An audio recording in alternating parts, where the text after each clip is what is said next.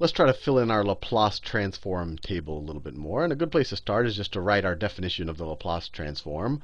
The Laplace transform of some function f of t is equal to the integral from 0 to infinity of e to the minus st times our function f of t dt. That's our definition. And the very first one we solved for, you can even do it on the side right here, was the Laplace transform of 1. Just, we can almost do that as t to the 0. And that was equal to the integral from 0 to infinity. F of t was just 1, so it's e to the minus st dt, which is equal to the antiderivative of e to the minus st is minus 1 over s, minus 1 over s, e to the minus st. And then you have to evaluate that from 0 to infinity. When you take the limit as this term approaches infinity, this becomes e to the minus infinity if we assume s is greater than 0. So if we assume s is greater than 0, this whole term goes to 0. So you end up with 0 minus this thing evaluated at 0. So when you evaluate t is equal to 0, this term right here becomes 1, right? E to the 0 becomes 1. So it's minus 1 over s, which is the same thing as plus 1 over s. So the Laplace transform of 1, of just the, the constant function 1, is 1 over s. We already solved that. Now let's increment it a little bit. Let's see if we can figure out the Laplace transform of t. So we could view this as t to the 0. Now this is t to the 1.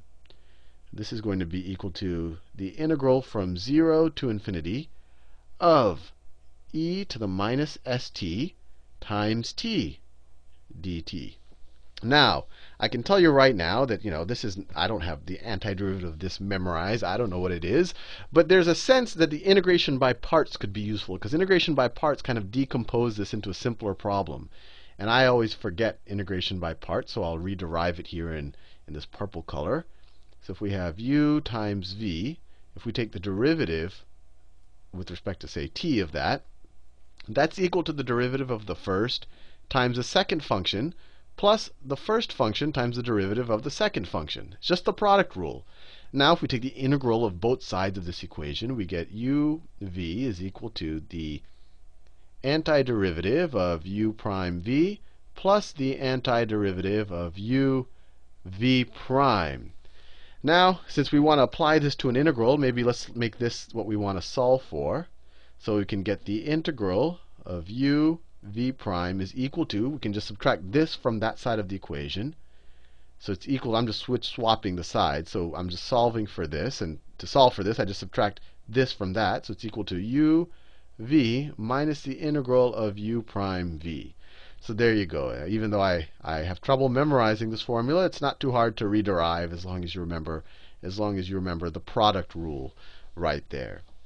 So if we're going to do integration by parts, it's good to define our v prime to be something it's easy to take the antiderivative of, because we're going to have to figure out v later on. And it's good to take u to be something that's easy to take the derivative of.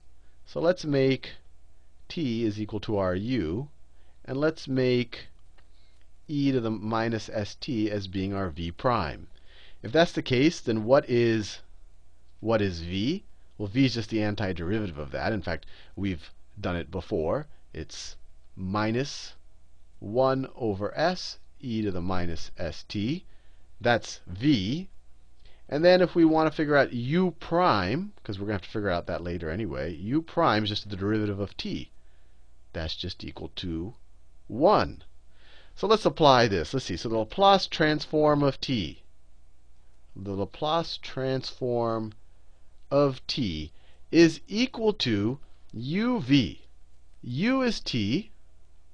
v is this right here. It's times minus 1 over s e to the minus st. E to the minus st. That's the uv term right there. And this is a definite integral, right? So we're going to evaluate this term right here from 0 to infinity. And then it's minus the integral from 0 to infinity of u prime, which is just 1, times v. V, we just figured out here, is minus, let me write it in the V in V's color, times minus 1 over S. This is my V right here. Minus 1 over S, e to the minus st dt. All of that is dt. dt. And this, let me see if I can, so let's see if we can simplify this. So this is equal to, let me, minus t over s, e to the minus st, evaluated from 0 to infinity. And let's see, we can take this, well, this is just 1. We can, you know, this 1 times anything is 1. We can just not write that, and then bring the minus 1 over s out. So if we bring the minus 1 over s out, this becomes plus 1 over s times the integral from 0 to infinity of e to the minus st dt. And this should look familiar to you. This is exactly what we solved for right here. It was the Laplace transform of 1. So let's keep that in mind. So this right here is the Laplace transform of 1. And I want to write it that way because we're going to see a pattern of this in the next video. I'm going to write that as Laplace transform of 1. But what is this equal to? So we're going to evaluate this as it at infinity, and then subtract from that and evaluate it at 0.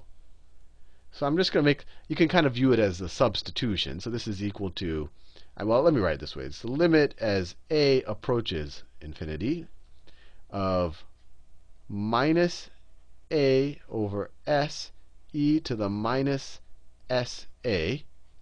So that's this evaluated at infinity. And then from that, we're going to subtract this evaluated at 0. So minus all of this, but we already have a minus sign here, so we could write a plus.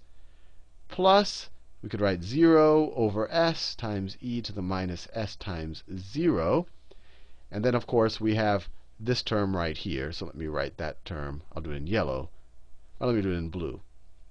Plus 1 over s, that's this right there, times the Laplace transform of 1. And what do we get? What do we get? So what's the limit as this as a approaches infinity? You might say, wow, you know, this as a approaches infinity right here, this becomes a really big number. There's a minus sign in there, so it'd be a really big negative number. But this is an exponent. A is an exponent right here. So e to the minus infinity is going to go to 0 much faster than this is going to go to infinity. This term right here is a much stronger function, I guess the way you could see it. And you could try it out on your calculator if you don't believe me. This term is going to overpower this term. And so this whole thing is going to go to 0. This whole thing's going to go to 0. Likewise, e to the minus, this e to the 0, this is 1, but you're multiplying it times a 0. So this is also going to go to 0, which is convenient because all of this stuff just disappears. And we're left with the Laplace transform of t is equal to 1 over s times the Laplace transform of 1. And we know what the Laplace transform of 1 is. The Laplace transform of 1, we just did at the beginning of the video, was equal to 1 over s if we assume that s is greater than 0. And in fact, we have to assume that s was greater than 0 here in order to assume that this goes to 0. Only if s is greater than 0, then when you get a minus infinity here, does this approach to 0.